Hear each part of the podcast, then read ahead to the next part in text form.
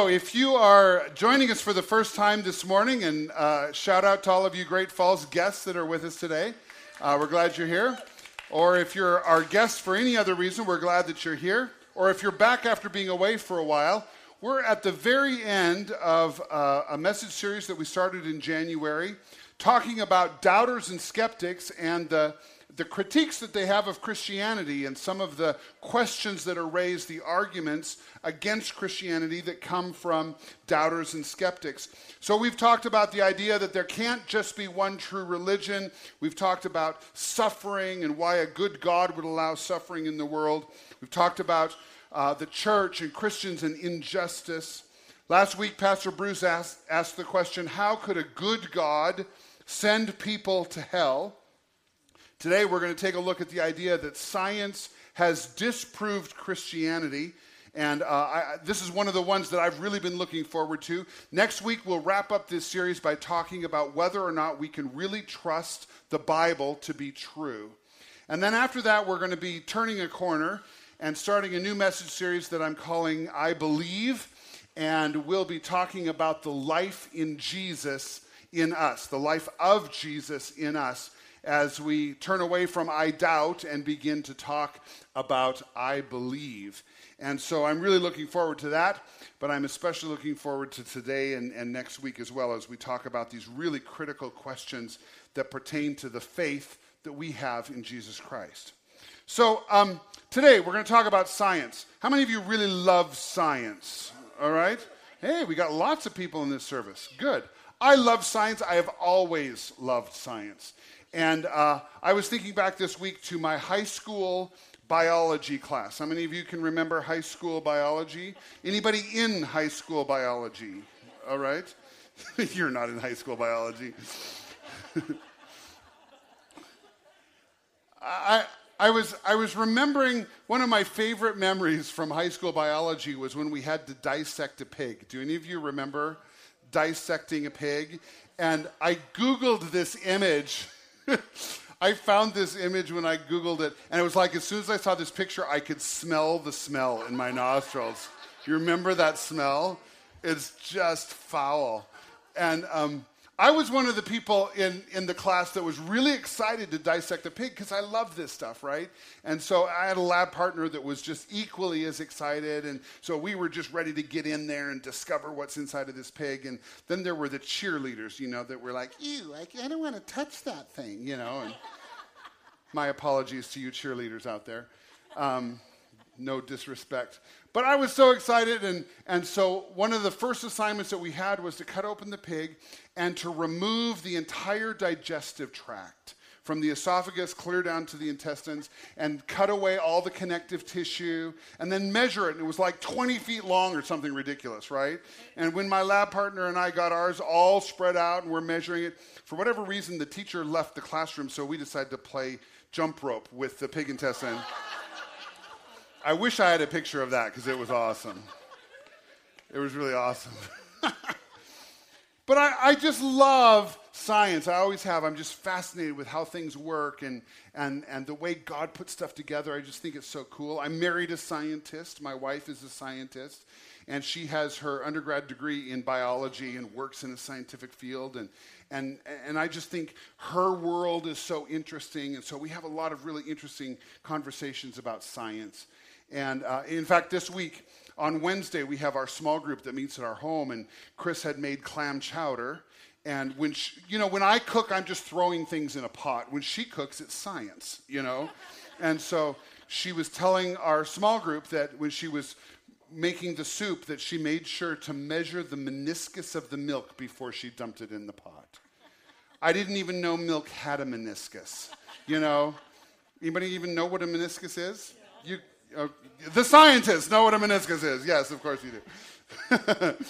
and, and so, um, you know, I, I, just, I just think science is a really cool thing, and it, it, uh, it really kind of bothers me sometimes when I hear Christians saying things like science isn't real or, or science is incompatible with my faith, those kinds of things.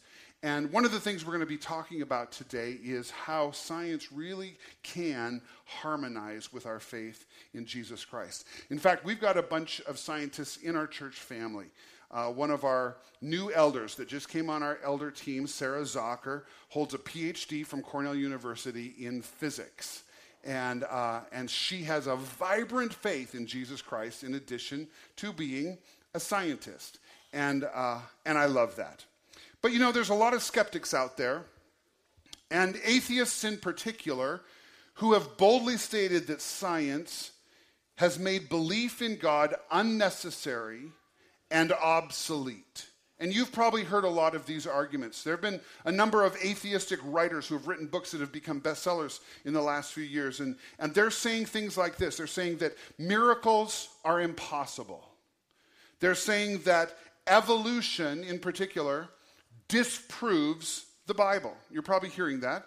If you're not hearing that in your, in your social circle, you're certainly hearing that in the media. You might be hearing that if you are an intelligent, well educated, enlightened human being, you cannot possibly be a Christian. That's one of the arguments that's out there. And uh, today, before you leave this place, I hope that I will convince you uh, that you really can have a faith in Jesus Christ and be a scientist or a science fan or a science lover, whatever the case. And so we're going to talk about that today. How do you like the three screens? Cool? Um, I just want to, what'd you say, Linda? Oh, let's get rid of the pig.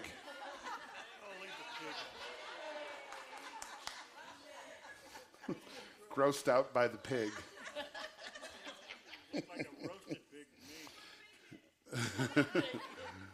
I just want to say thanks to Pastor Bruce and all of the volunteers that have made this possible. Uh, we had a projector here in the middle that we've had for six years. That projector bounced around in, in vans and trailers for all the time that we were moving from place to place, and it was time to replace it. And uh, for half the money that we spent six years ago on that projector, we were able to buy three better projectors and put up new screens. Isn't that awesome? And um, we've still got some more work to do. This screen will be modified this week. Hopefully, we'll get it all done. So there's more more finished work to be done, but I, I am really loving it. And we got new software that's running all this stuff. So if we have a few glitches, um, I hope you'll forgive us. So let's jump into the teaching time. Uh, if you're taking notes this morning, you're going to have to use scrap paper because we are out of note cards today. But the notes are on the on the Connect Church app if you want to follow along there. Or there should be scratch paper in your seat pockets if you want to grab something and take notes. But uh, what I hope you'll remember from today is the big idea, and it's this. Here's what I hope you'll remember you don't have to choose between science and Christianity. Let me say that again. I fundamentally believe this. You don't have to choose between science and Christianity. And today I'm going to give you three reasons why I really believe that you don't have to make a choice between the two, regardless of what the skeptics are saying about Christianity. So if you're taking notes, here's the first one you can jot down. Number one science tests for natural causes, not for spiritual causes. And it's really important that we make that distinction today. Science tests for natural causes, but not for supernatural causes. The scientific method will, will study anything that we can find in nature or in the natural world, and they'll, they'll uh, test it, they'll make hypotheses, and, and, and, they'll try to figure out how it works and, and all that kind of stuff. But science can't test for spiritual experiences. How many of you in this room would say, I have at some point in my life had a spiritual experience? And you know that for you it was real. Okay, a bunch of us in this room. Science can't test for that, right? But those of us that have had real experiences, we would say, I know that this is real even if I can't prove it scientifically, right? Science can't test for that. Science can't test for miracles. Science can't test for the existence of God. Those things can't be addressed by science. However, the lack of a testing method doesn't necessarily mean that those things don't exist. Let me illustrate it this way. Jess, would you kill the lights? Okay, we're going to try to make this room as black as we can. Chris, would you shut off that light back there? Okay, fairly dark in here, right? Okay, now um, we're going to have a manufactured crisis at this moment, okay? So hang on to your seats. Oh no, Russ, I just dropped an earring. You dropped your earring? Well, not my earring, but an earring. Where'd the earring come from if it's not your earring? I borrowed it from Chrissy. Jean, I'm so sorry you dropped your earring. Can I help you find it? All right, because you don't want to lose Chrissy's earring or you're going to be in big trouble, right? Okay, so uh, I- I need you to come with me over here. We're going to go over by this window because it's lighter over here. We'll look for the window in the light. Yeah, but it's brighter over here. We can look in the light. Please come with me. We'll find it in the light.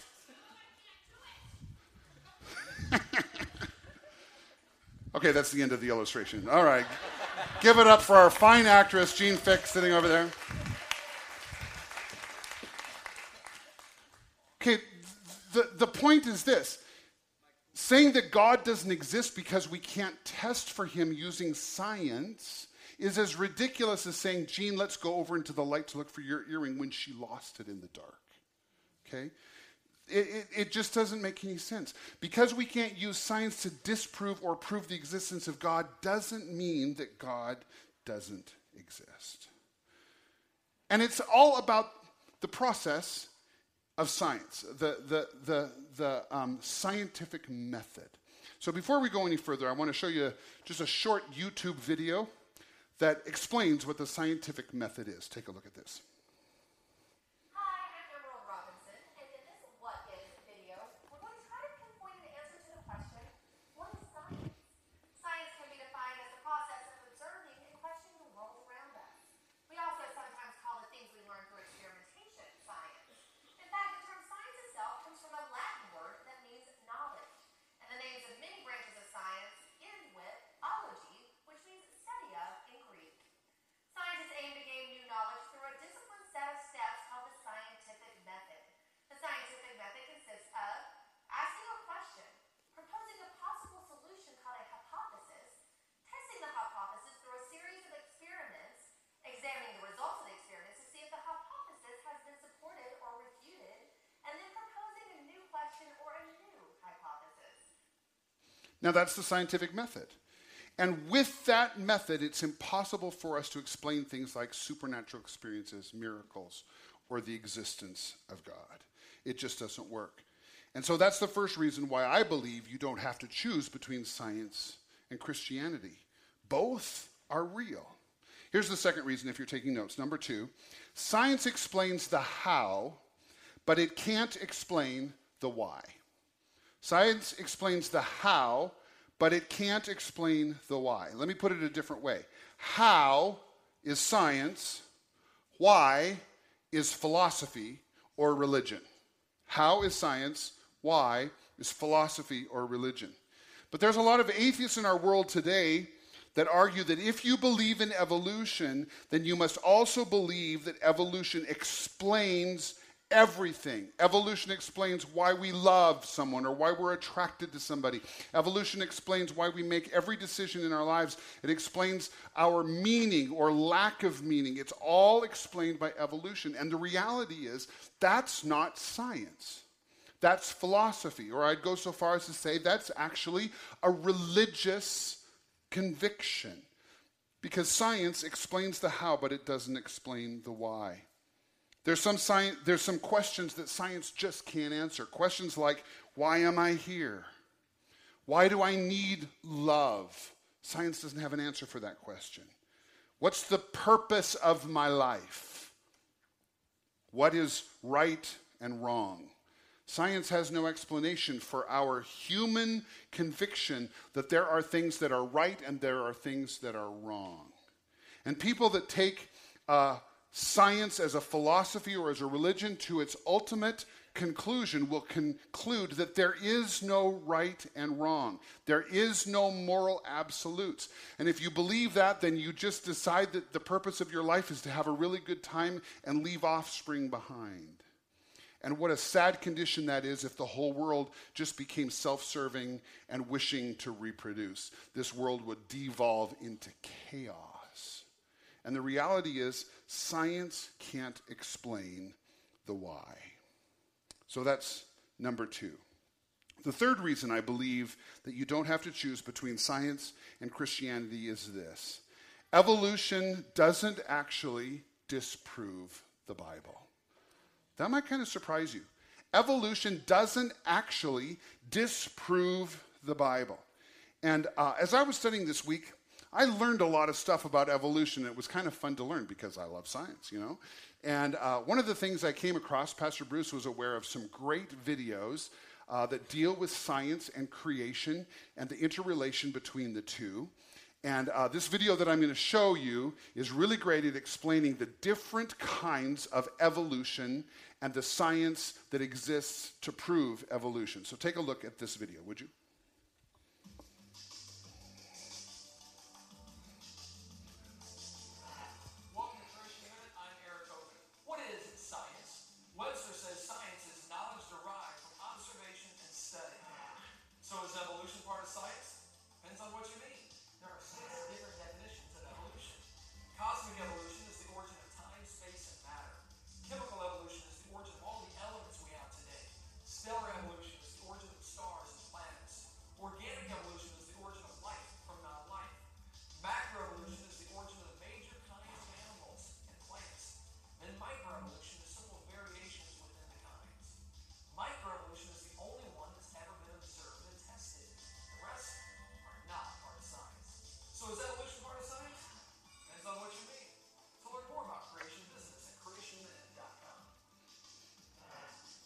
So that went by really fast. So let me just summarize what I think is important. It's important for us to know that microevolution is science that has been proven. Scientists have been able to observe uh, different kinds of, of uh, like fruit flies that will evolve into some sort of a new form of a fruit fly.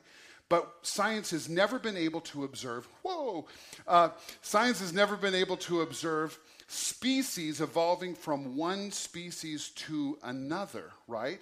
Like uh, a fish has never become an elephant. Elephant? Elephant. I was anticipating my joke. You want to hear my joke? What do you get when you cross a fish with an elephant? Swimming trunks.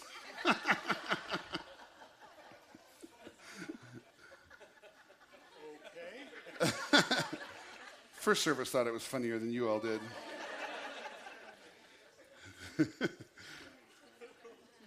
but there's a difference between microevolution, which has been studied in science, and macroevolution that has never been seen, has never been observed, has never been tested, and there is no fossil record that has the missing link. It doesn't exist.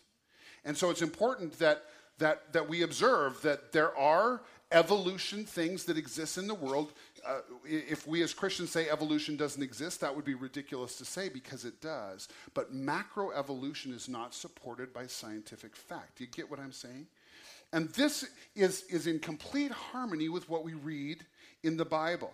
Uh, a verse will come up on the screen from Genesis chapter 1, two verses actually, that describes how God created the earth. And this is what we read.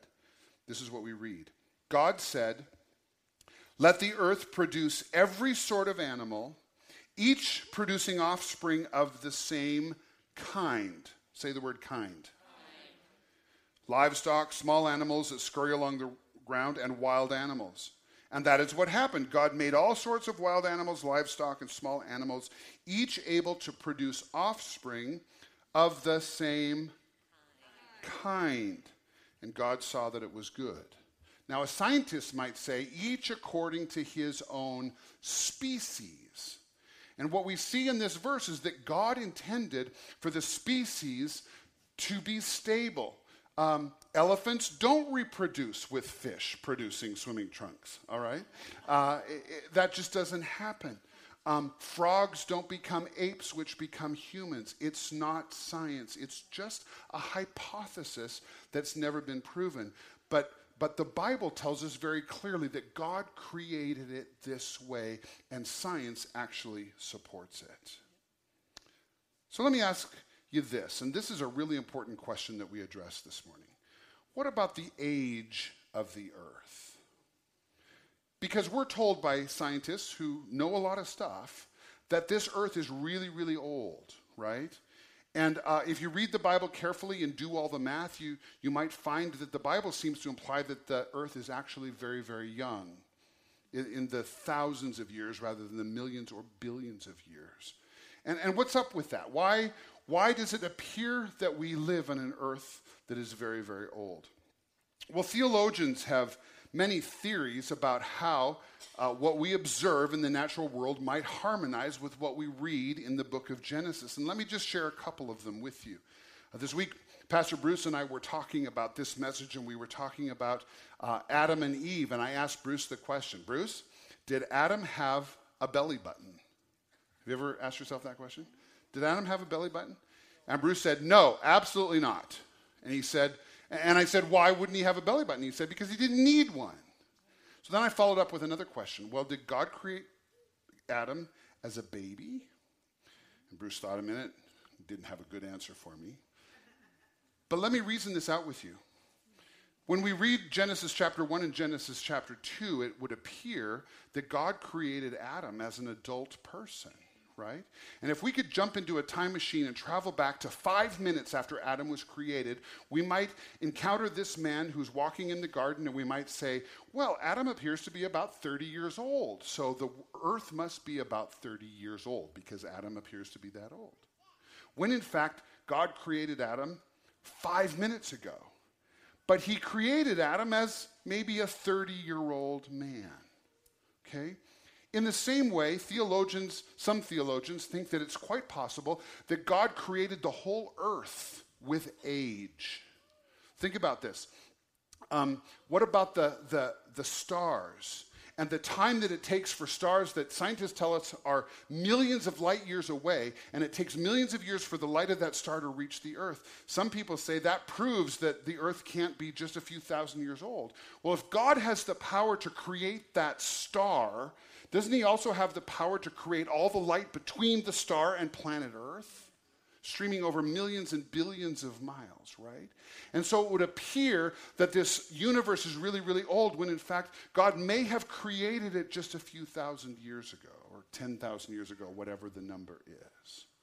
And, and this is one of the ways that, that theologians harmonize what we see in the physical world with what the Bible says in Genesis about creation. Let me throw out one more theory that, that I think is very intriguing. And I don't have time to go into it, but you could Google this and find all the information on the internet. There's also a theory that uh, theologians have come up with called the gap theory. And the theory is that between Genesis 1, verse 1, and Genesis 1, verse 2, is a gap. The Bible tells us that uh, when God created the heavens and the earth, that the earth was actually without form and void. And those, those words describe something that's in chaos. And we know that the nature of God is not a, a God of disorder and chaos, but He's an orderly, creative God. And so the theory is that quite possibly between Genesis 1 1 that says, In the beginning, God created the heavens and the earth, and Genesis 1 2 that says the earth was without form and void, in that gap, maybe God had poured out his anger and his punishment on the earth and made it void. And that would explain things like dinosaurs that, that appear to be in the earth for billions of years or millions of years, whatever it is, and, and the fossil record and all that kind of stuff. It's quite possible that we are living in God's second creation. That's just a theory, and I don't know if that's true, but I think it's interesting to think about. And, and, and the thing that appeals to me is this um, we don't have to be forced into just one view of how science harmonizes with the Bible. There's really intelligent answers that explain what we see in the physical world and what the Bible says. Does that make sense? Are you geeking out with me or am I putting you to sleep? Oh, both. All right. Okay, I'll show you a video, video, Sonny, and wake you up. Okay, here's something else I think is really cool. Check this out.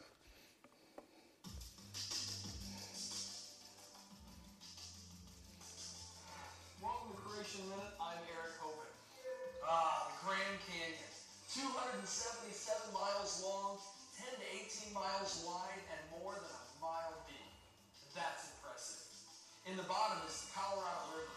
You know, some scientists suggest the Colorado River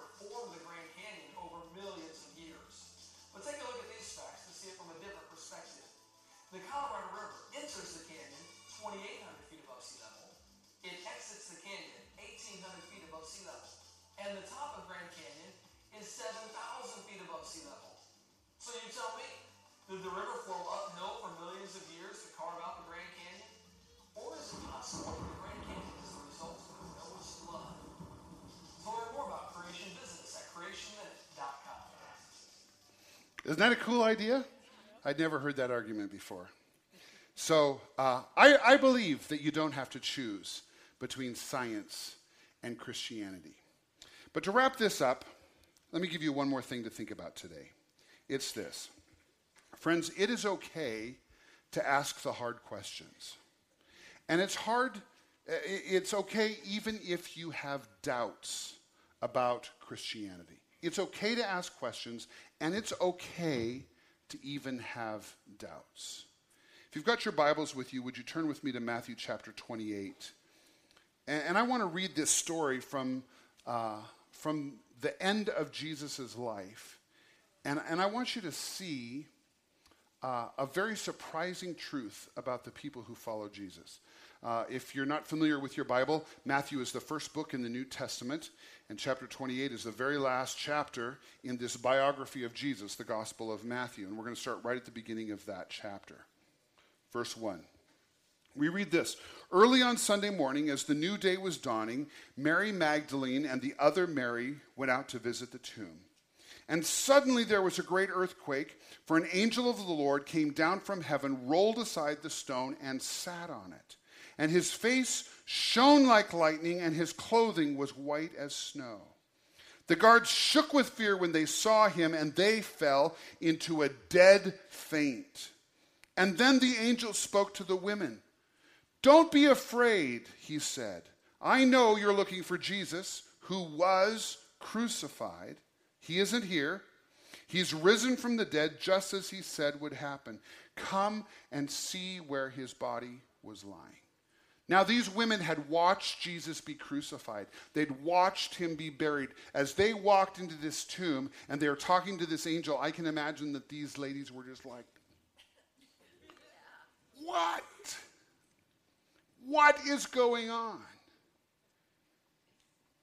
They looked and then the angel said this, verse 7 Now, go quickly and tell his disciples that he is risen from the dead and that he is going ahead of you into Galilee.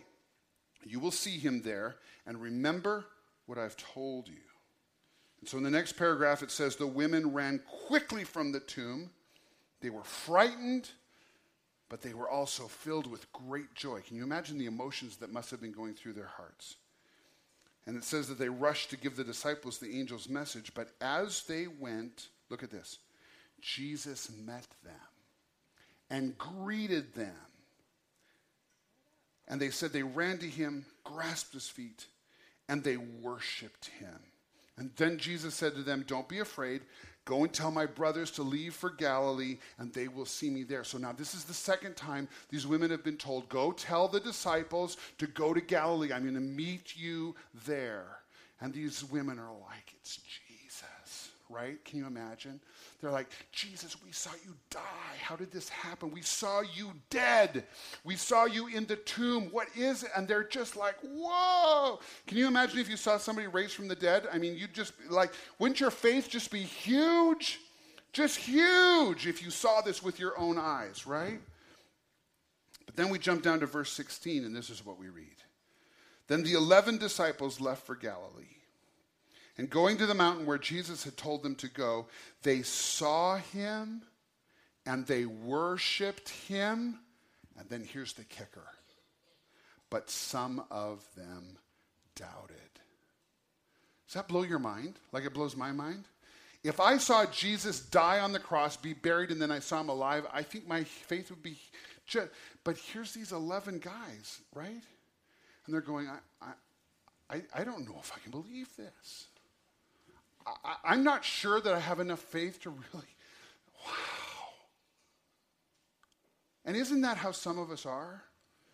Um, I don't know about you, but I can say for myself, even though I've been walking this path of loving Jesus for most of my life, there's days when I just go, God, I need more than this.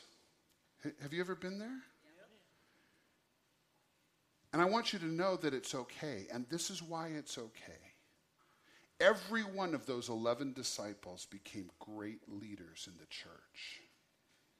So if you have doubts, if I have doubts, I don't think we have to be too hard on ourselves because we're in great company. Do you know that? Jesus is so faithful.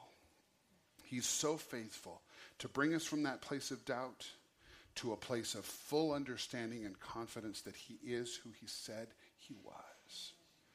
And it just means that sometimes we have to do a little more research. Sometimes we have to ask the hard questions. We have to dig for the answers. We have to seek out an experience with the living Jesus Christ. But He will bring us to that place from doubt to full faith if we'll just press into who He is. Let me wrap this up by giving you two next steps, and then I'm going to have somebody come and tell you a, a short story. A uh, couple of next steps that I hope you'll follow through on. Number one is this I want to encourage you to learn about science. Uh, don't shy away from science, learn about it, and then let it lead you into worshiping the Creator. Uh, this morning in our prayer time, we were talking about this topic, and Pastor Harv said, Sometimes I just look at my fingernails and I'm like, God, you're so smart to make fingernails, you know? I mean, can you imagine if you didn't have fingernails on the ends of your fingers? It was God's idea. He knew we'd need to scratch things, right? He knew we'd have to pick that zit on the back of our neck, right? I mean, he, he just knew we needed those things. And, and, and it leads me to worship. Do you know what I'm saying? It makes me go, God, you're so smart just awesome. But the second thing is this I want to encourage you even more than geeking out over science stuff, even more. Make sure that you're pressing in to have experiences with Jesus because he will satisfy your spirit. Listen, you are not just a brain. Your brain is just this little thing up there, this gray matter. It's a very small part of you. You are a spirit. You have this hunger in you to experience spiritual reality. It's the way God made you. You have a hunger and a thirst to experience unconditional love. You have something inside of you that says, I need to experience forgiveness, right? You need purpose in your life. All of these things come when you really, really experience Jesus. And He does that for us when we press into Him. Hope, would you join me up here on the stage? In our first gathering, I had uh, Dante share with me. He's one of our young people from uh, our student ministries uh, that Jake leads. And uh, Hope wanted to share her story in this service. Will you hold this real close to your mouth? Yes. Perfect. Um, Dante wanted to sit. Would you like to sit? Yeah. All right, let's sit. And Hope, um, many of you know who Hope is. We were praying for her. What was it, a year ago you had your accident? Uh, that was in May. In May of 2013, so not yet a year. Yeah. And Hope was struck by a car when she was riding her bicycle and had a life altering injury. And since that time, you have really have through, been. Through my life altering injury came life altering experiences with God, though. So I'm actually very grateful for that accident. Well, tell us how you've experienced Jesus and, and what, what has this been like for you? Um, it's it's been a lot.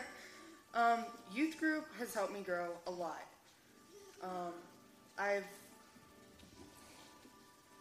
I've been through a lot, and through a lot, God has showed me His goodness. Like there's no way around it. Um, since then, I've learned to discern His voice, to be able to um, listen, accept things, pray in my hard times, and that's when He reveals Himself to me. Is when I'm in my lowest of lows, most. So that's that's good because I didn't know God's love. I um, had a really rough childhood. I didn't really know what what love was. I really struggled with that. So um, coming back from my accident and figuring out what that was was a huge step in, in my faith. And so, what happens? Youth meets on Wednesday nights here in the building. Yes. And what happens on Wednesday nights that helps you experience Jesus? Well, the leaders are really awesome. Um, they're really encouraging. They're really supportive. Um, if we have questions, they just they're always there. They step up. They, you know, if we have questions and they can't answer them, they study with us. I love that. so. That's the brain part. But you've had real spiritual experiences I on have. Wednesdays too. How I what have. what is that how does that happen? Well, just last week, um, I came for prayer before youth group, and uh, one of the leaders, Jake, had a vision where each of us had our own dance studio. And you know, when you want to dance but you don't know what to do, so you just kind of move your foot a little bit in front of you? Well, that's what everybody was doing. And he wasn't sure what it was about. So we prayed about it. And I, you know, I felt like it was really about trust. And I told him that. We prayed about it a little bit more. And when I closed my eyes again, I was dancing. So that was that was really kind of something that especially since my baptism I've been, you know, learning more and encountering God in even more ways and just feeling his love, feeling his presence, even like having revelation and all kinds of stuff. It's so cool. And and see this is what happens, friends, when we take the time to sit in the presence of Jesus. It, it doesn't come easy. It comes when we worship. It comes when we pray. It comes when we do those things that we call spiritual disciplines or spiritual habits that put us in a place where we can experience Jesus. This is what's happening on Wednesday nights in this room back here with, with some of our youth. They get together, they pray, they study the word, they listen for Jesus to speak. And you know what? When you do that, he shows up and speaks. It, it's amazing. And what I'm saying to you guys is we're not just brains, we're spirits. And we need the presence of Christ to come and interact with us. Because that's what you have to hang on to when your brain just can't compute anymore. It's those experiences with Jesus when you say, I know Jesus spoke to me. This is what's happened to this has changed your life, hasn't it, Hope?